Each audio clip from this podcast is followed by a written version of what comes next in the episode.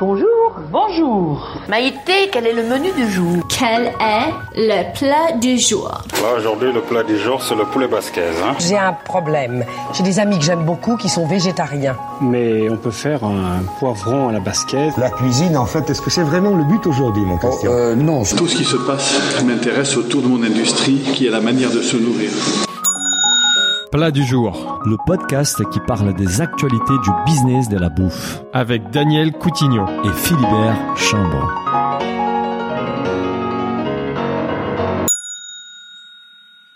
Bonjour à toutes et à tous, bienvenue dans ce nouvel épisode de Plat du jour. Je suis comme d'habitude avec mon associé Philibert qui est passionné du terroir et des produits français et qui évite au maximum les produits ultra transformés. Bonjour Philibert. Bonjour Daniel, oui en effet je cuisine pas beaucoup mais c'est pas pour autant que je cède à la facilité des produits transformés.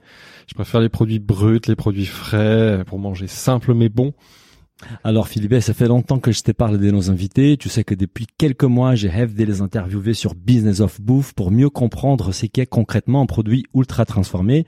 Nos invités aujourd'hui ont cofondé une société qui plaide pour une alimentation plus saine et moins transformée. Nous sommes avec les fondateurs des SIGA, Kelly Frank et Aris Christoudoulou.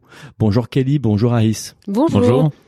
Euh, alors Kelly Harris, vous avez une demi-heure pour nous apprendre ce qu'est un produit ultra transformé, les risques liés à la consommation et comment les éviter. Est-ce que vous êtes prêts tout à fait. Attention, j'ai allumé le chrono. Tout à fait. Mais avant d'entrer dans les vifs du sujet, est-ce que vous pouvez vous présenter rapidement et surtout présenter Siga? Kelly, est-ce qu'on commence par toi, par exemple? Honneur aux femmes. Enchantée. Donc moi je m'appelle Kelly, je suis issue d'un cursus agroalimentaire euh, agronome. Euh, moi depuis le début je suis passionnée par le, goût des aliments, l'origine du goût, à comprendre en fait qu'est-ce qui fait euh, la typicité d'un produit.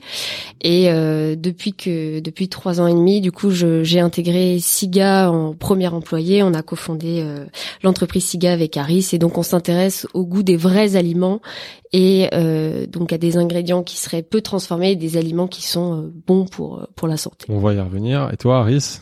Aris Rissodoulou, enchanté. Euh, J'étais au Brésil justement ah, quand on va, je on va faire un petit, Vous allez parler passage en portugais après. Ok, avec grand plaisir. bah, Allez-y, commencez. Hein. grand plaisir. Ah. Euh, J'étais au Brésil en difficulté dans les rayons pour identifier les meilleurs produits alimentaires avec des, des, des listes d'ingrédients assez phénoménales qui se présentaient à moi. Donc euh, j'ai regardé un peu les différents scores qui existaient pour euh, rendre compte de la qualité des aliments. J'ai alors découvert euh, le score Nova qui pour la mhm. première fois ne rentrait pas sur les nutriments mais sur les procédés appliqués aux aliments et ingrédients qui les composent. À mon retour en France, j'ai fondé SIGA avec des scientifiques pour travailler à une méthodologie qui permettrait à coup sûr de discriminer ces aliments à partir des informations légales. Ça tu dis tout. Bah alors justement, alors qu'est-ce que tu peux nous parler de SIGA? Qu'est-ce que c'est le concept euh, concrètement? Quelle est l'origine du projet? Tu as commencé à nous en parler. La volonté de SIGA, c'est d'apporter euh, une aide aux consommateurs pour euh, mieux s'orienter dans les rayons, pour effectuer de meilleurs choix alimentaires.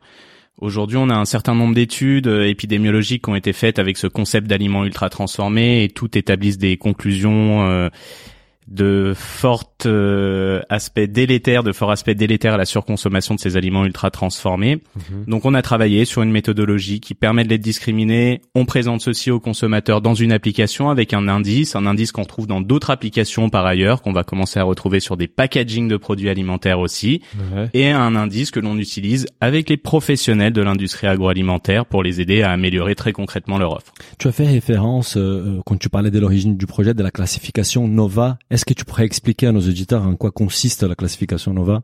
Oui, alors la classification Nova, c'est la, première classification alimentaire qui ne, qui ne discriminait, discriminait pas les aliments en fonction des gras, sucres, sel, mais en fonction des procédés appliqués à l'aliment et ingrédients qui le composent. Mhm. Est-ce que c'est du procédé mécanique thermique simple? Je suis alors pas peu transformé. Mhm. Est-ce que c'est des procédés un peu plus drastiques? Peut-être qu'elle y reviendra dessus. Alors là, on est dans de l'ultra transformé, on isole, on purifie. Entre les deux, on a les aliments dits transformés, c'est du pas peu transformé dans lesquels on rajoute du gras, du sucre ou du sel.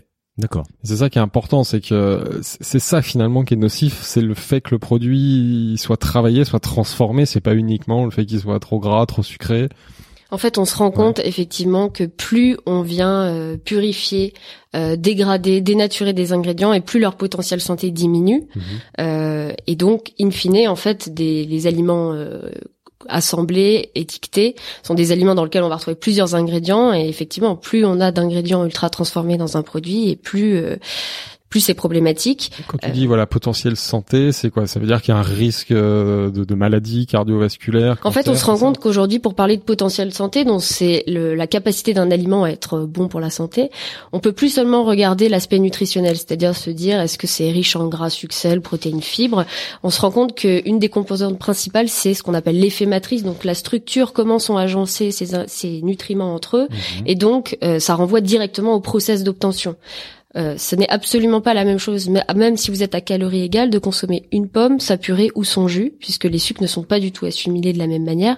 Et donc ça, c'est vrai pour la pomme, mais c'est vrai pour tous les ingrédients, aliments. Et retrouver effectivement dans un aliment complexe, bah, on imagine l'impact. Euh, c'est la même matière première, mais c'est le fait de le transformer qui le rend dangereux pour la santé. Et c'est ça les études dont vous parliez tout à l'heure, qui aujourd'hui prouvent. Alors c'est avéré ou c'est parce que tu disais pas vraiment le terme avéré. Ces études, elles ont quel statut aujourd'hui? Alors il y a une distinction entre transformé, ultra transformé transformé. L'ultra transformation, il y a bien des marqueurs dans les produits. Les transformés, c'est du gras succès ajouté. Alors, les études qu'on a aujourd'hui, c'est des études épidémiologiques qui présentent des associations. Donc, il n'y a pas de lien de cause à effet. Mais ce qui est le cas de la majorité des études épidémiologiques qui sont utilisées en matière de santé, que ce soit pour l'alimentation ou bien d'autres euh, sujets.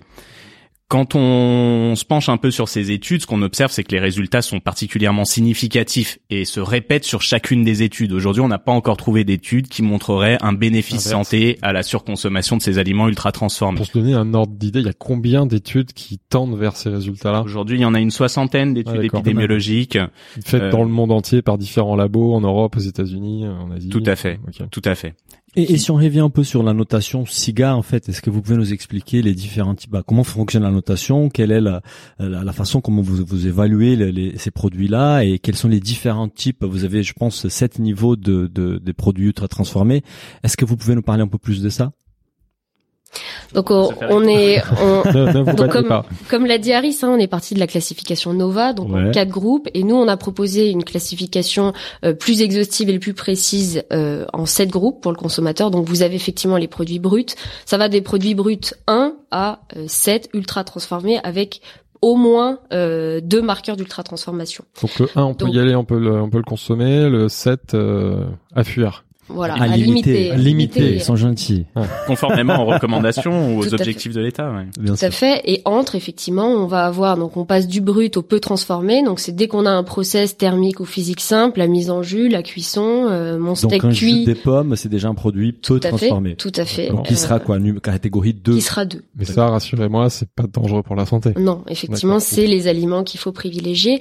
Ensuite, on bascule dans le groupe des transformés en 3 et 4. Donc 3, en fait, on a ajouté euh, des matières grasses, sucre, sel peu transformés à d'autres ingrédients peu transformés. Donc c'est mhm. classiquement euh, dès qu'on va faire euh, une salade assaisonnée avec un peu d'huile, dès qu'on va faire euh, une tarte avec épinards, saumon, que sais-je. Et dès que vous allez on rajouter fait la pâte chez nous à la maison, parce que si on part sur une pâte de la grande distrib, c'est pas pareil. Pas toutes. Pas toutes. on a, on a des, on a, regardé les tutos, mais on en parlera après. et ensuite, ensuite, dès que vous ajoutez beaucoup de gras sucre en fait, vous êtes en 4, mais vous restez transformé, donc vous restez des, dans dans, la catégorie des aliments qu'il faut privilégier.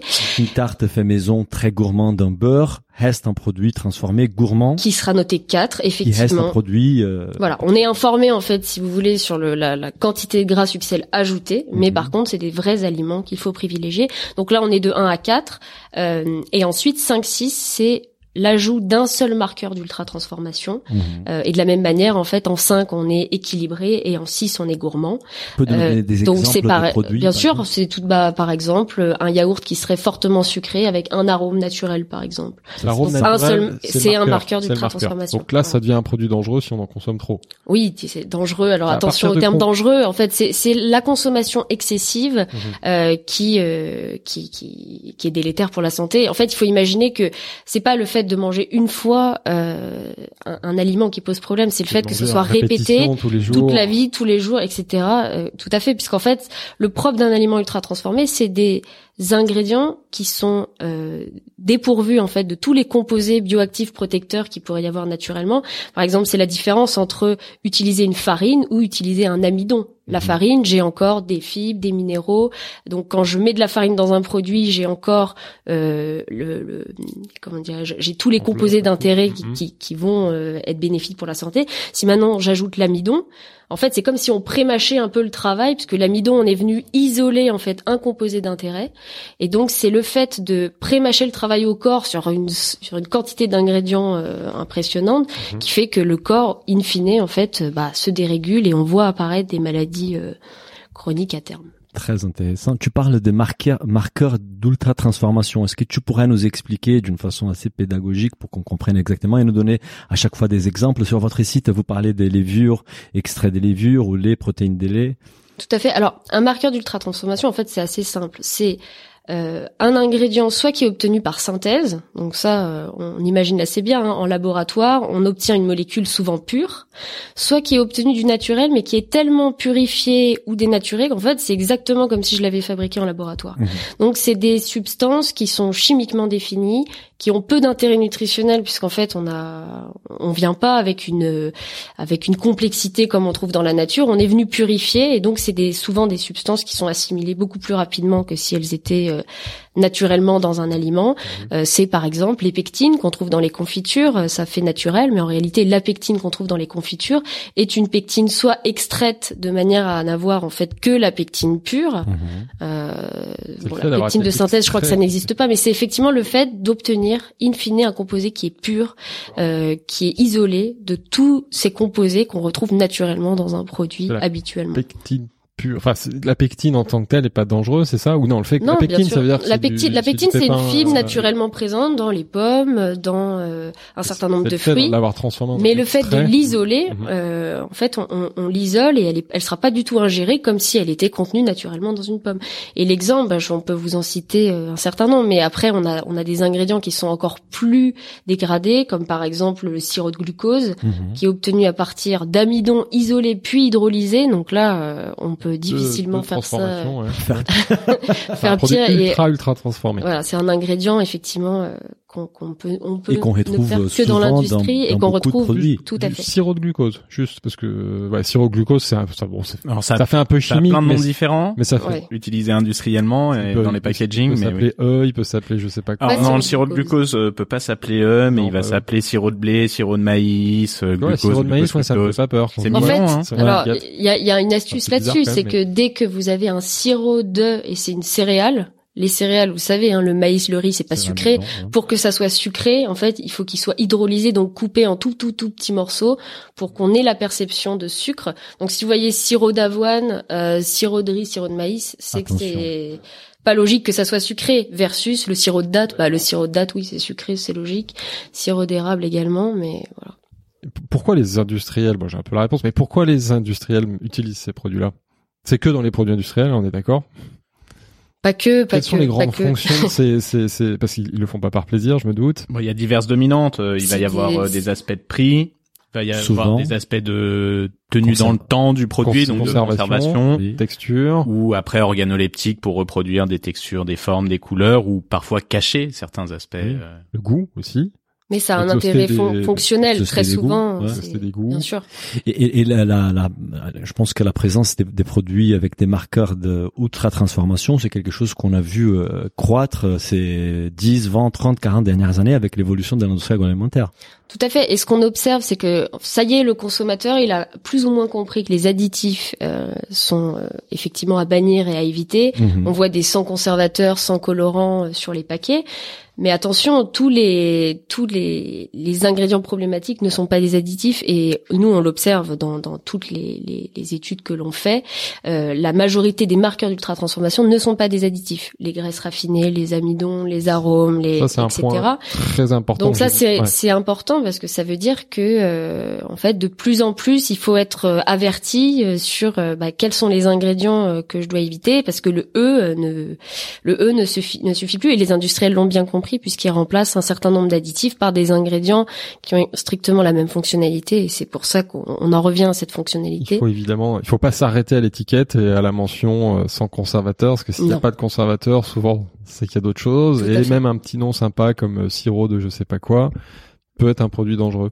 Surtout que les, les, conservateurs sont peut-être les additifs les plus intéressants parce qu'ils vont permettre de nourrir euh, des, des, métropoles avec des grandes populations, faire voyager des, des produits. Mhm. euh, ils sont peut-être plus intéressants en réalité pour nourrir les populations que des texturants, des colorants. ce serait moins certains conservateurs, oui, parce qu'on pourrait avoir des conservateurs mhm. naturels moins dangereux parce que moins transformés ou c'est ça. Alors sur les conservateurs, effectivement, il y en a un certain nombre qui sont identifiés comme euh, à risque. Hein, donc on parle des nitrites, des sulfites des phosphates, euh, mais il y a d'autres euh, antioxydants et conservateurs qui sont effectivement des marqueurs d'ultra transformation, mais ne semblent pas tout aussi risqués que pourraient l'être euh, les autres conservateurs que j'ai euh, précédemment cités. Peut-être que ce seraient les dernières choses à retirer des produits en réalité. Peut-être qu'on aurait tout intérêt à retirer d'abord ce qui est texturant, épaississant, colorant, parce que ça, ça a pas d'intérêt pour nourrir les populations. Mais, mais mettons-nous à la place des consommateurs lambda, en fait, qu'avant il allait au supermarché, il voulait juste prendre deux trois produits, et là la complexité de faire ses courses, ça devient, on a aujourd'hui cinq six apps installées et chaque app va te mesurer une dimension le consommateur qui n'a pas une maîtrise de biochimie, comment il fait on, a, on, a, complexifié parce qu'on regarde beaucoup d'indicateurs aussi. Il faut se poser la question de l'utilité de certains indicateurs sans tel ingrédient, un ingrédient. Est-ce que ça a une réelle utilité? Peut-être qu'il y a des indicateurs macro à regarder en priorité. Peut-être qu'on pourrait regarder est-ce que cet aliment est simplement transformé versus ultra transformé. Avant d'aller regarder dans le détail peut-être même des nombres de calories, des fibres, des sucres, je vois un certain nombre de personnes qui effectivement sont de plus en plus attachées à diminuer le nombre de calories consommées ou à faire attention au gras, au sucre, au sel quand ils prennent un produit. Mais ça, ceci se mesure au niveau du régime, ça se mesure pas au niveau d'un produit en réalité. Mmh bien sûr. Ça, juste pour euh, se donner un ordre de grandeur et prendre la dimension, aujourd'hui, est-ce qu'on peut estimer le, le poids des, pays, des produits transformés dans l'offre de la grande distribution Ultra transformés. Ultra transformés, pardon. parce que c'est très ah, différent. T'as raison, ultra transformés. Donc, dans, ce que nous on a calculé, ce qu'on retrouve euh, à peu près dans des, des, études qui sont menées par d'autres équipes aussi, c'est à peu près deux tiers des assortiments euh, en grande distribution ah classique. Énorme. Euh, c'est euh, moindre dans les réseaux euh, SP bio, mais ils n'en sont pas exempts. Donc on a encore, je crois, 40% à peu près d'ultra transformés dans, dans, ces réseaux. bio, oui. Le bio pas. Alors dans le bio, il y a moins d'ultra transformés en proportion. Il y a moins de marqueurs d'ultra transformation aussi dans les produits, à peu près un tiers en moins. Mais c'est pas quelque chose qui est protégé aujourd'hui de l'ultra transformation. Bien sûr.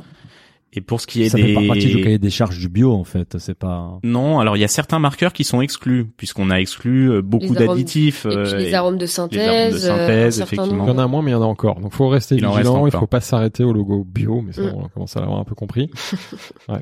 Tu faisais référence au régime alimentaire qu'on peut pas regarder donc cette consommation d'une façon ponctuelle. En fait, c'est pas parce qu'on consomme un produit ultra transformé qu'on met un, un, danger à notre santé, mais c'est surtout un régime qui est basé majoritairement sur ces produits qui est dangereux. Et sur votre site, vous parlez d'un régime alimentaire préventif basé sur les 3 V, les végétales, les vrais, variés. Bah, je trouvais ça mignon. Que Daniel suit depuis une semaine. non, non, non, mais j'y suis depuis un moment, mais pas que. Ah bon? Euh, Pas que, mais, mais moi je voulais comprendre parce que j'avais jamais entendu parler de ces régimes-là euh, est-ce que vous pouvez nous en parler un petit peu plus? Alors c'est le régime qui a été publié euh, par le docteur Anthony Fardet, un scientifique chercheur avec qui on travaille depuis le début de l'histoire de SIGA, euh, un, référent sur les sujets de qualité alimentaire et de, santé et population liée à l'alimentation de ces mêmes populations. En fait, ça paraît simple, mais c'est extrêmement puissant ce concept. C'est-à-dire que tous les régimes quand ils sont préventifs, ils respectent ces trois règles. Méditerranéen, végétarien, flexitarien, maltais, okinawa respectent les trois V quand ils sont préventifs. Mhm. Tout régime qui va à l'encontre de l'une de ces trois règles est délétère. Si je mange que du végétal ultra transformé, délétère. Si je consomme que de la viande brute, délétère. Si je mange que des carottes brutes sans les varier, délétère. Donc même le régime végétarien, même flexitarien, sur de l'ultra transformé, c'est tout aussi délétère que le régime occidental, hyperprotéiné et largement ultra transformé. Sur les 3V, c'est la notion de vrai que je comprends moins. C'est quoi? Ça veut dire vrai au sens euh, pas... vrai en opposition à l'ultra transformé. Voilà, ça veut dire diminuer pas, pas ultra transformé brut. Enfin, brut ou peu transformé. Ouais, et, et c'est justement là, c'est un, des soucis qu'on a avec une catégorie spécifique des produits qui est, qui est les, les viandes à base des, des protéines végétales. En fait, que souvent elles sont végétariennes, mais elles sont pas vraies. Les galettes végétales, vous voulez dire Pas les galettes, il y a les galettes et il y a les, les burgers, on peut même pas les appeler les plus burgers, mais vraiment des, des steaks végétales, de la viande végétale, ou la viande à base des protéines végétales. Ça, ce sont des produits ultra transformés, parce que pour arriver à avoir une, une consistance, une texture, une couleur, un goût proche de la viande, avec du végétal, on passe par la transformation. Tout à fait. En fait, pour reproduire les fibres euh, animales, ils sont aujourd'hui, on est quasiment systématiquement obligé de passer par des ce qu'on appelle des protéines texturées. Donc c'est une protéine isolée qu'on est venu, on, lui fait subir un procédé de cuisson-extrusion, mhm. donc un peu comme un, miel pops, un mhm. coco pops. Et donc là, on est effectivement dans l'ultra transformé. Et aujourd'hui, c'est difficile d'approcher la texture de, de fibre de viande à partir du végétal sans passer par l'ultra transformation. Mais après, ça pose aussi la question est-ce que réellement on a besoin de, de, de, ces produits-là euh, Enfin, c'est une vraie question hein, en fait de créer euh, des, des produits. Euh, Aujourd'hui, dans les rayons, vous, frustrés, euh, pour ressembler à la viande. Bah... Selon vous, il vaut mieux manger de la viande qu'un steak, un steak sans viande. En moindre quantité, parce qu'aujourd'hui, on est. Il y a l'impact évidemment de la. On est entre 37 et 42 des apports caloriques sur les Français sur euh, des protéines animales. Il faut diminuer ceci pour des aspects environnementaux et de santé. En revanche, euh, on va pas le remplacer par de l'ultra transformé. effectivement, 98 pour... 98 du conventionnel sur ce rayon, c'est ultra transformé, 92% dans le bio. Donc, on arrive tout de même à à trouver des industriels qui font des recettes euh, exempts de marqueurs sur ces unités de besoin. et on n'aura pas cette mâche, on n'aura pas cette mâche, on n'aura pas cette texture, mais bon, après, il faut. obligatoire de faire appel à ces produits ultra, enfin, ces ingrédients ultra transformés pour avoir la texture, retrouver la texture d'une viande. Euh, bah, c'est logique que faire des fibres musculaires avec du végétal, déjà, il y a un, y a un, y a un couac. Il y, a, aucun acteur aujourd'hui qui, ou c'est même scientifiquement pas possible de reproduire une viande sans utiliser un produit ultra transformé. même, même ce qui est aujourd'hui ultra transformé, est-ce que vous les avez goûtés? Est-ce que vous, vous les confondriez avec une viande?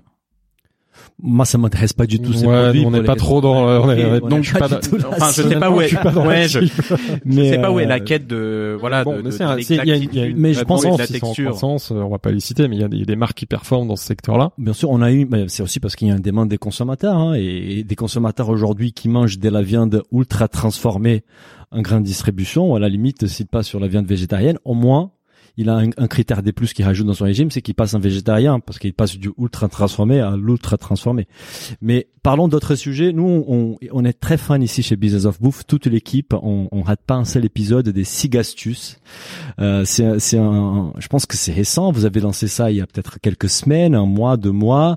Ce sont des vidéos euh, sur YouTube où Kelly, tu parles de, tu, tu choisis une catégorie spécifique en grande distribution et tu compares en fait les produits que tu retrouves au rayon et tu nous expliques d'une façon très pédagogique pédagogique, c'est qu'un produit ultra transformé et comment choisir un, produit des meilleures qualités. Est-ce que vous pouvez nous parler un peu plus de l'origine de ces, projets? Qu'est-ce que ça vous apporte pour l'instant? Quel était l'objectif?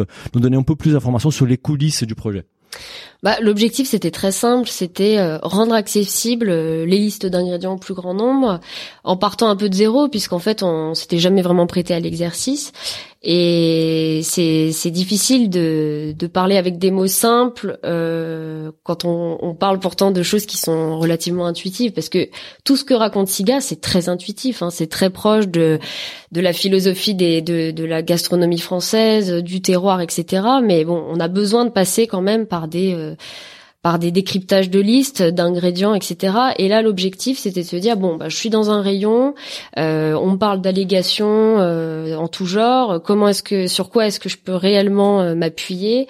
Est-ce qu'il y a des, des, astuces simples à retenir? Parce que c'est quand même l'objectif hein, d'avoir des astuces simples. Et puis in fine, et ça c'est aussi la fin de la vidéo, c'est de se dire mais quels sont les impacts en fait des, de ces ingrédients, pourquoi ils les utilisent? Et quel est l'impact après sur euh, sur la dégustation? Mhm. Euh, voilà, quand je quand j'ai un jambon qui est trop rose, bah, j'ai du nitrite euh, et le, le, jambon gris est un, indice, un indicateur de qualité.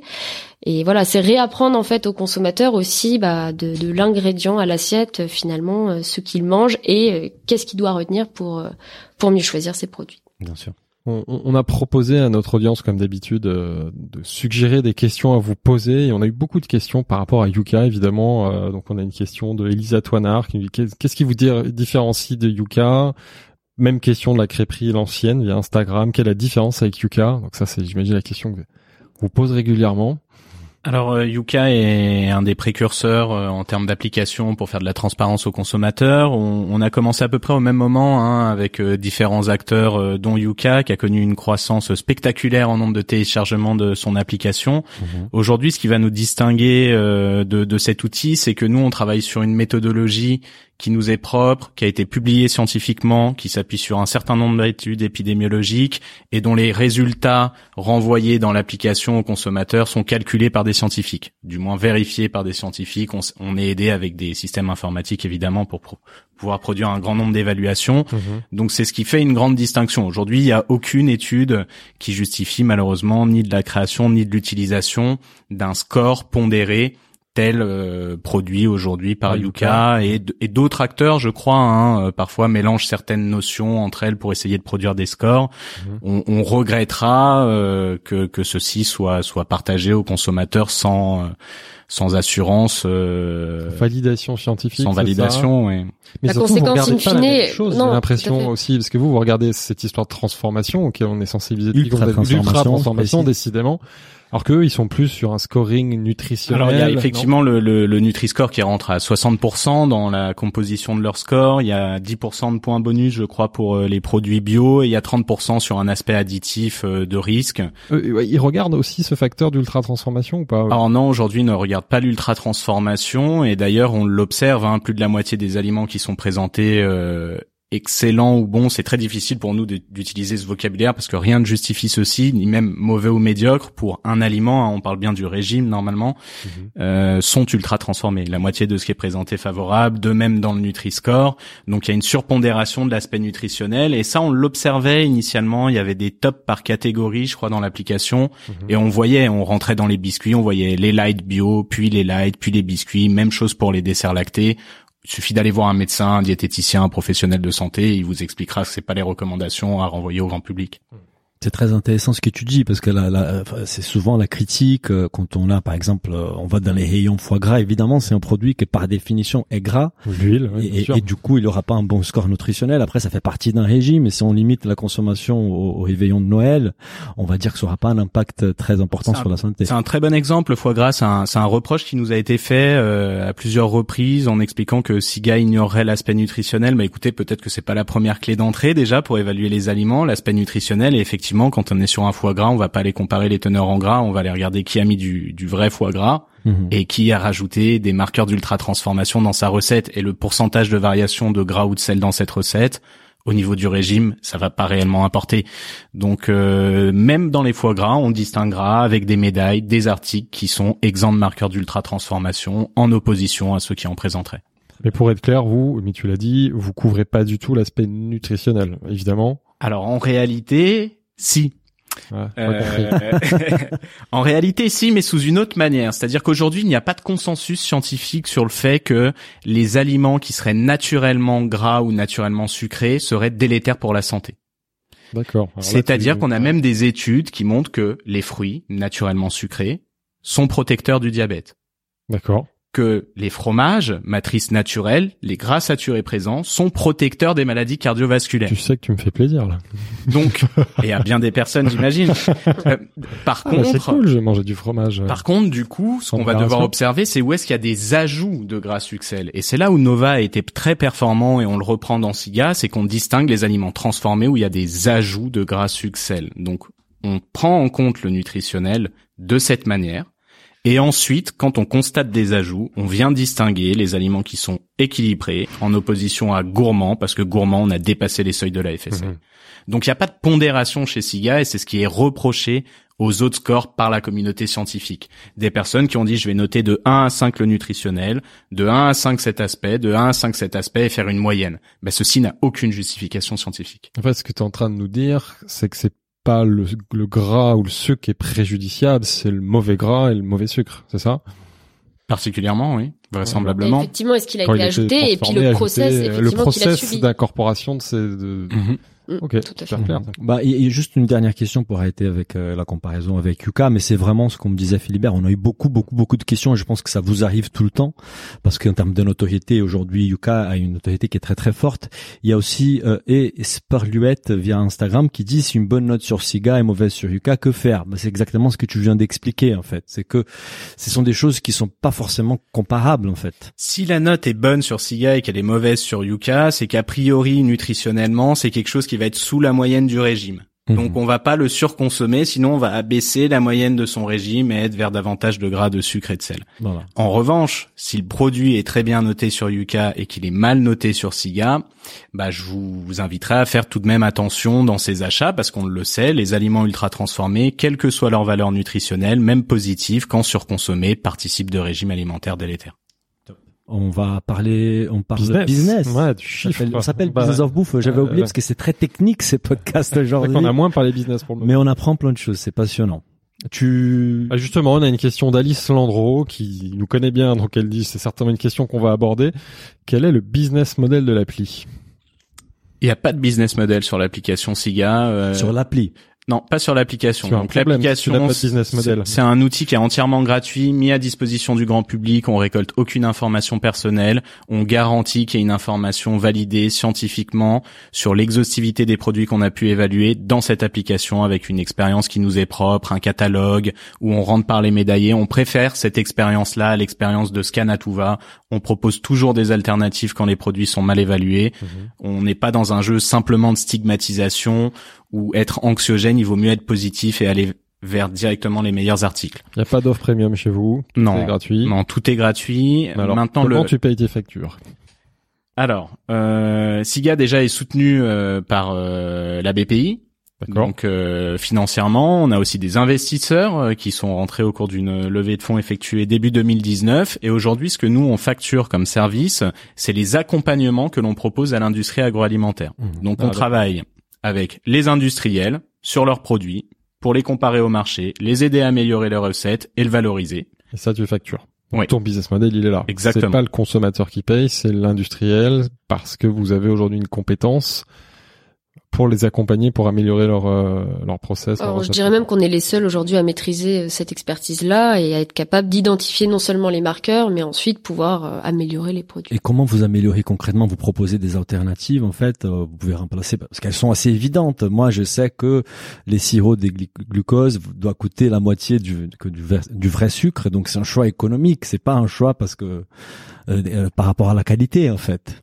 Alors sur sur cet ingrédient effectivement, mais c'est pas toujours un choix économique. Il y a aussi, euh, vous le disiez, ces produits sont apparus dans les années 80, sont multipliés, puis il y a des recettes qui ont évolué euh, force de tests consommateurs, où on est venu rajouter euh, tel marqueur, puis un autre, puis un autre, puis diminuer la quantité du premier, augmenter celle du deuxième, retirer le troisième et en mettre un quatrième. Donc on se retrouve parfois avec des produits où il y a même des ingrédients qu'on peut tout simplement retirer parce qu'ils n'ont plus lieu d'être dans la recette pour atteindre les mêmes objectifs organoleptiques.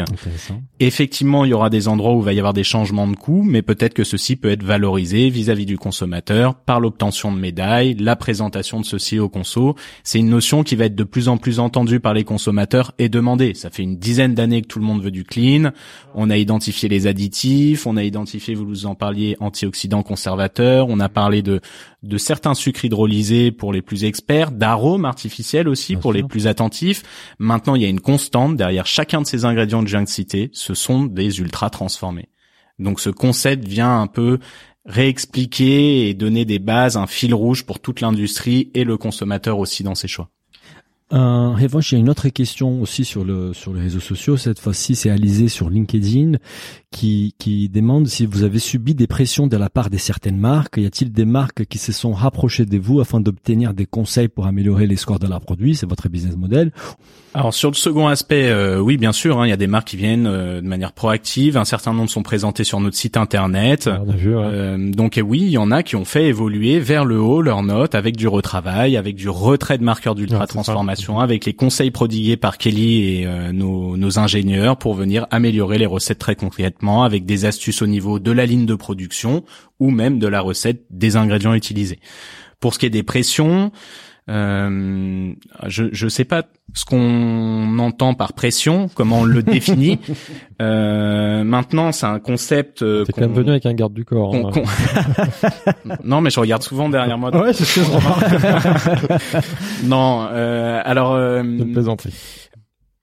pas directement, mais euh, parfois effectivement, on se pose des questions sur euh, sur euh, sur sur cer- certains messages qui sont envoyés par euh, des, des associations industrielles euh, sur nos concepts ou sur notre science ou des choses qu'on va lire dites par même d'autres équipes scientifiques euh, qui manifestement témoignent d'une non-lecture de nos papiers avec euh, des raccourcis qui sont faits euh, vis-à-vis de pseudo-validation de ce que l'on ferait, par exemple, sans, sans aller regarder ce que précisément a été publié, donc revu par les pairs. C'est là que s'observe la validation scientifique.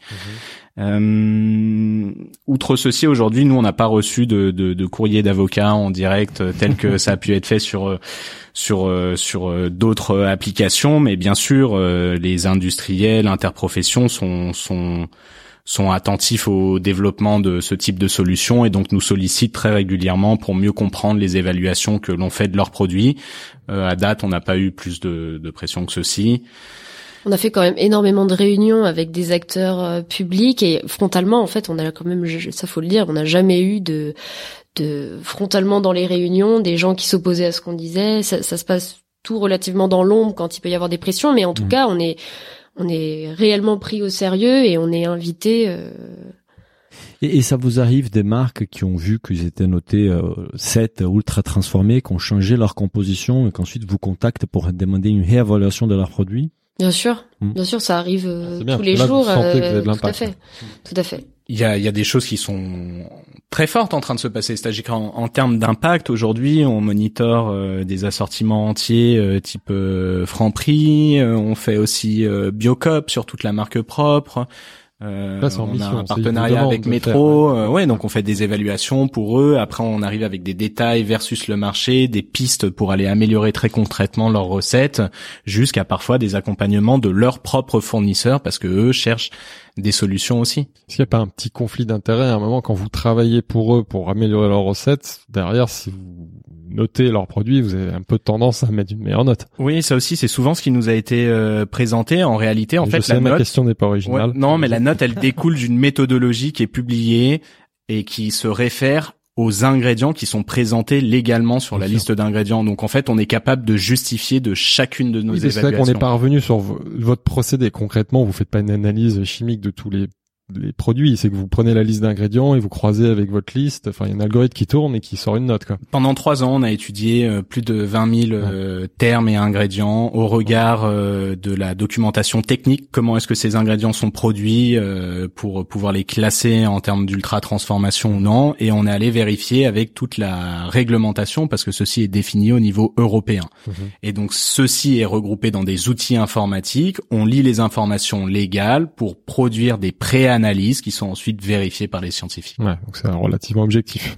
euh, et si on parle, si on des clients, parce que là, c'est- c'est c'est intéressant. On a vu récemment, même en octobre, Biocop, euh, qui, que vous êtes apparemment très proche des Biocop. Donc, on aimerait déjà comprendre un peu la relation qui existe entre les deux parties. Et surtout, si vous pouvez nous donner peut-être des exemples des clients avec qui vous travaillez aujourd'hui aussi. Alors Biocop, ça fait deux ans qu'on travaille euh, avec eux, hein, notamment sur la marque propre. Euh, effectivement, une prise de parole récente euh, dans les médias et vis-à-vis du grand public sur euh, le sujet de l'ultra Transformation. par l'enseigne. Euh, on sait que Biocop, c'est l'un des cahiers des charges les plus engagés, je pense même mondialement, Mhm. hein, en termes euh, de qualité et sur tous les aspects de la durabilité, Mhm. hein, au-delà de la santé. Bien couvert déjà sur Business of Bouffe, mais je- on confirme cette euh, perception. ouais. Et de fait, l'ultra transformation est aussi un sujet que souhaite adresser aujourd'hui Biocop, avec euh, effectivement des assortiments qui sont plus intéressants du fait du réseau SP, sans doute du fait des propres engagements initialement de, de l'enseigne, mais encore certains marqueurs qui apparaissent dans les recettes et donc de, de plus en plus d'engagement de la part de l'enseigne à venir cleaner ceci et d'ailleurs à en faire la transparence au grand public puisqu'on va retrouver sur leur e-commerce les évaluations SIGA. Donc, qu'est-ce que fait une enseigne? C'est qu'elle va proposer de la visibilité. C'est pas qu'elle va shooter les produits qui sont mal notés. C'est qu'elle va offrir de la visibilité à ses consommateurs en disant attention, là, on est face à un produit. Alors il y a différentes même si manières de dehors- travailler. Ouais. Euh, chacune des enseignes que j'ai citées, Franprix, euh, Biocop, font transparence aux consommateurs sur leur application et ou e-commerce lorsqu'ils les ont, avec les notes SIGA, avec les éventuelles médailles. Ensuite, la stratégie de l'enseigne. Elles valorisent ceux qui sont bien notés, mais elles vont pas défon... enfin, elles vont pas euh, dévaloriser ceux qui sont. Bah, ils vont jouer elles la font transparence. transparence. Ouais. Hmm. Donc, pourquoi, effectivement, ils suppriment pas les produits? Parce que s'ils veulent aller au bout de la Parce démarche, que euh, au niveau du goût, toi en tant que consommateur, tu peux l'aimer. On va Ah, pas sortir le Coca-Cola et- tout de et suite. tu vas l'utiliser Voilà, par, voilà. par- avec parcimonie. bah, Exactement. voilà. Donc, eux font régime. transparence. Foie gras, quoi, voilà. Et ils, prennent peut-être aussi une mesure de leur responsabilité. C'est quelque chose qui a été dit par euh, le- une des personnes d'Auchan, hein, actionnaire euh, historique. Euh, effectivement, l'industrie agroalimentaire est assise sur un- un- une problématique qui pourrait se révéler assez conséquente dans quelques années, c'est-à-dire que la masse d'aliments ultra transformés vendus aujourd'hui et les associations que l'on commence à observer en termes de santé pourraient peut-être un jour leur être reprochées. Mhm. Dans cette optique, j'imagine qu'un certain nombre d'industriels et de distributeurs vont davantage vouloir faire aussi transparence sur cette notion pour effectivement pouvoir montrer aux consommateurs que ces articles parfois sont ultra transformés. Après, pour ce qui est des logiques d'assortiment, bah, il y a différentes choses. Il y a différents curseurs. Chaque enseigne travaille différemment. Est-ce qu'on reformule? Est-ce qu'on retire? Est-ce qu'on développe de nouveaux articles? On améliore? Ça va dépendre des, des chiffres, des rotations, de la possibilité de le faire en termes de ligne de production, de coûts, etc. Il faut bien voir, pardon, mais que c'est beaucoup plus facile pour un distributeur de travailler sur sa marque propre. Et en l'occurrence, Biocop, eux, s'engagent avec un cahier des charges Ouais, très strict d'un point de vue transfo sur leur marque propre. Leur Et marque, ils mais- vont aller jusqu'à la sélection de produits en marque nationale. Mais là, on peut comprendre que c'est plus long, évidemment, hein, puisque... Mais c'est aussi des choses qu'on est en mesure de monitorer, du fait de, de produire les notes à partir des informations légales. Je n'ai pas besoin de contacter euh, l'industriel A pour pouvoir produire euh, des notes pour le distributeur B. Et c'est déjà des choses que l'on fait où les distributeurs peuvent observer leur assortiment de marques nationales et ainsi prendre aussi de meilleures décisions de référencement sur les marques nationales. Chouette. Très clair. Si on finit sur les business models, donc tu, tu as mentionné donc une levée de fonds euh, en 2019. Aujourd'hui, vous vous autofinancez, vous êtes euh, rentable, vous arrivez à vous autofinancer ou vous envisagez une nouvelle levée de fonds par la suite? Ah, on n'est pas encore euh, rentable aujourd'hui parce qu'il y a eu beaucoup et il y a encore beaucoup d'investissements qui ont été euh, portés par SIGA, notamment sur de développement technique. sur tec- Alors davantage euh, sur nos algorithmes Algo. euh, et outils d'aide à l'évaluation. Euh, c'est assez complexe hein, quand même de, à partir de la liste d'ingrédients, en étant conforme à la science et à la réglementation, de produire les évaluations. Donc ça, ça nous a demandé de fort développement, euh, de développement scientifique aussi, hein, sur euh, travailler sur nos bases, travailler sur nos publications pour pouvoir présenter ça euh, à la communauté scientifique, la faire review et publier, comme je le rappelais en début de cette année il va falloir effectivement que on, travaille à l'accroissement de nos partenaires pour avoir davantage de chiffre d'affaires et vraisemblablement nous allons effectuer oui une prochaine levée de fonds pour poursuivre euh, ce développement. Euh, Aujourd'hui, ce que l'on constate, c'est que ce sujet est en train de fortement se développer non seulement en France mais au niveau européen et international. Et SIGA, force est de constater, est l'un des acteurs les plus mieux positionnés mondialement sur ce sujet. Oui. A Votre rayon d'action, c'est France ou, ou justement vous avez des clients à l'étranger? On travaille avec euh, des acteurs à l'étranger, euh, francophones majoritairement. On a déjà fait ponctuellement des opérations euh, pour des Allemands, pour euh, des Suisses, pour euh, des personnes au Royaume-Uni, même au Brésil, je crois. Donc, euh, on est en capacité de travailler avec d'autres acteurs euh, pour avoir un déploiement massif avec application, beaucoup de produits évalués.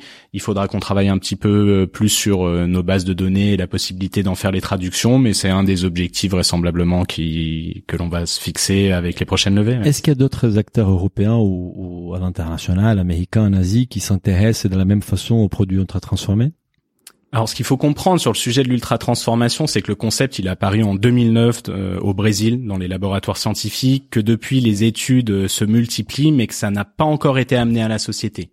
Donc, on a par exemple au PNNS français un objectif de réduction de 20% de la consommation d'aliments ultra-transformés, mais aucun outil n'a été associé. C'est-à-dire qu'il n'y a pas d'outil pour les industriels mieux produire, il n'y a pas d'outil pour les distributeurs, les restaurateurs collectifs, les collectivités, collèges, lycées pour mieux acheter, et il n'y a pas d'outil mis à disposition du consommateur non plus.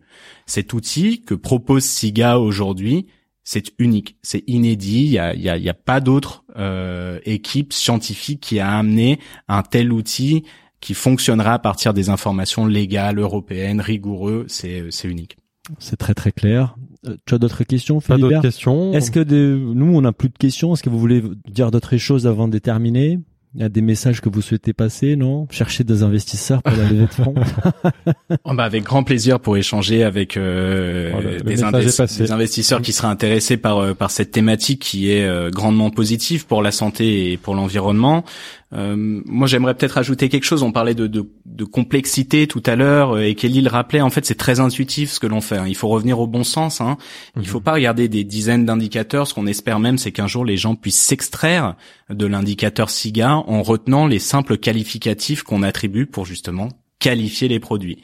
Pas transformé, peu transformé, transformé, j'ai mis du gras succel, ultra transformé, j'ai des marqueurs. Si déjà les gens pouvaient repartir avec ça, ce serait un grand progrès.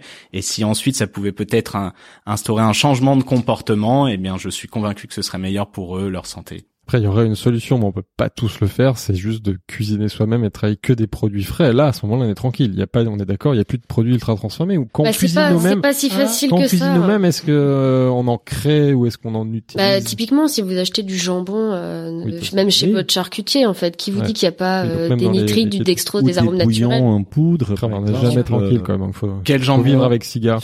Quel jambon, quel bouillon, quelle pâte, Voilà. euh, quelle pâte à tarte. Bon, à chaque fois on- qu'il y a plusieurs listes Kelly nous a d'ingrédients. appris hier dans sa vidéo. En fait, on va diffuser dans trois semaines. Donc bon, la vidéo elle aurait déjà quelques semaines, mais que en fait certaines pâtes euh, qu'on retrouve dans la grande distribution, pas certaines, la majorité, elles sont quand même, elles ont des indicateurs de- d'ultra transformation. Bien sûr. Donc on peut faire une tarte maison avec une pâte C'est vrai que t'as Il faut industrielle. privilégier euh, le, Ouais, t'as raison, et même des pâtes, euh, des pâtes. Donc c'est un très bon conseil hein, de, de cuisiner davantage. Maintenant, c'est quelque chose qui est aussi compliqué de suivre euh, pour réel- tout le monde. pas réaliste euh, pour tout ce le monde, qu'on ce observe nous dans les études, c'est qu'on va consommer de plus en plus industriel en France, dans le monde. Maintenant, Mm. quelle industrie? En fait, euh, l'industrie, euh, elle, elle n'est pas en soi mauvaise. Hein. Il y hein. En a un gros mot. fait. il y a bien des industriels qui travaillent très bien. Permet à une certaine partie de l'industrie de travailler de mieux en mieux. Parce qu'au début, du coup, quand on parlait de pression, au début, je, je, il y a certains représentants de l'industrie essayaient de faire passer le message euh, que Siga s'attaquait à l'industrie en disant industrie égale ultra transformée, alors que depuis le début, on a bien expliqué que non, dans l'industrie, il y a non seulement de l'ultra transformation, Mhm. mais il y a, et il y a toujours eu du simplement transformé ou du Bien peu sûr. transformé. Vous devez fait, être un partenaire de l'industrie pour qu'elle produise mieux. Oui, c'est ça. Bah, ce que ce qu'on a conscience, c'est que le mur, il est là dans 20 ans, hein, donc euh, en termes de santé, en termes environnemental. Donc, si on veut changer les choses très concrètement, bah, il faut peut-être utiliser aussi les forces en présence, qu'elles soient petites, donc des petites PME qui s'engagent, qui ont envie de très bien travailler sur leur axe, et aussi des grands groupes qui aujourd'hui travaillent bien ou qui demain travailleront mieux. Mhm. C'est un peu un sujet qu'on a évoqué avec les fondateurs des terroirs d'avenir. En fait, l'enjeu c'est pas d'avoir plus des petits maraîchers qui se mettent à produire, c'est comment transformer l'agriculture qui produit pour nourrir la France euh, en quelque chose de plus qualitatif. Et c'est pareil, c'est comment on fait pour faire évoluer l'industrie agro- agroalimentaire en quelque chose qui, produit des produits de, de meilleure qualité, quoi. Bien, surtout que en plus l'ultra transformation s'attaque un petit peu hein, à ce monde agricole in fine, puisqu'on a, on a, on, peut, on n'est pas peu fier hein, de, de l'industrie, euh, enfin, excusez-moi, de l'agriculture qu'on a en France, avec euh, de grands savoir-faire, beaucoup de qualité, et qui finalement bah, vont peut-être se retrouver fracassés au milieu, excusez-moi pour le terme, mais euh, d'arômes extraits, texturants, et donc ça traduit aucunement la qualité de, de ce qui est produit aujourd'hui aussi par ces personnes. Et je crois euh, qu'au passage, beaucoup de marge leur est prise. Ça, c'est un autre sujet. On va laisser ça pour un autre épisode. Merci beaucoup d'être venu nous voir. Passionnant. Et voilà. Merci à vous Et on Merci à souhaite vous. beaucoup de succès dans votre développement. Merci bien. Merci. Salut. Si le podcast vous a plu, n'hésitez pas à le noter 5 étoiles sur votre appli et surtout partagez notre podcast autour de vous. Nous vous invitons également à vous inscrire à notre newsletter pour recevoir les prochains épisodes. Pour cela, rendez-vous sur le site businessofbooth.com. À, À très bientôt.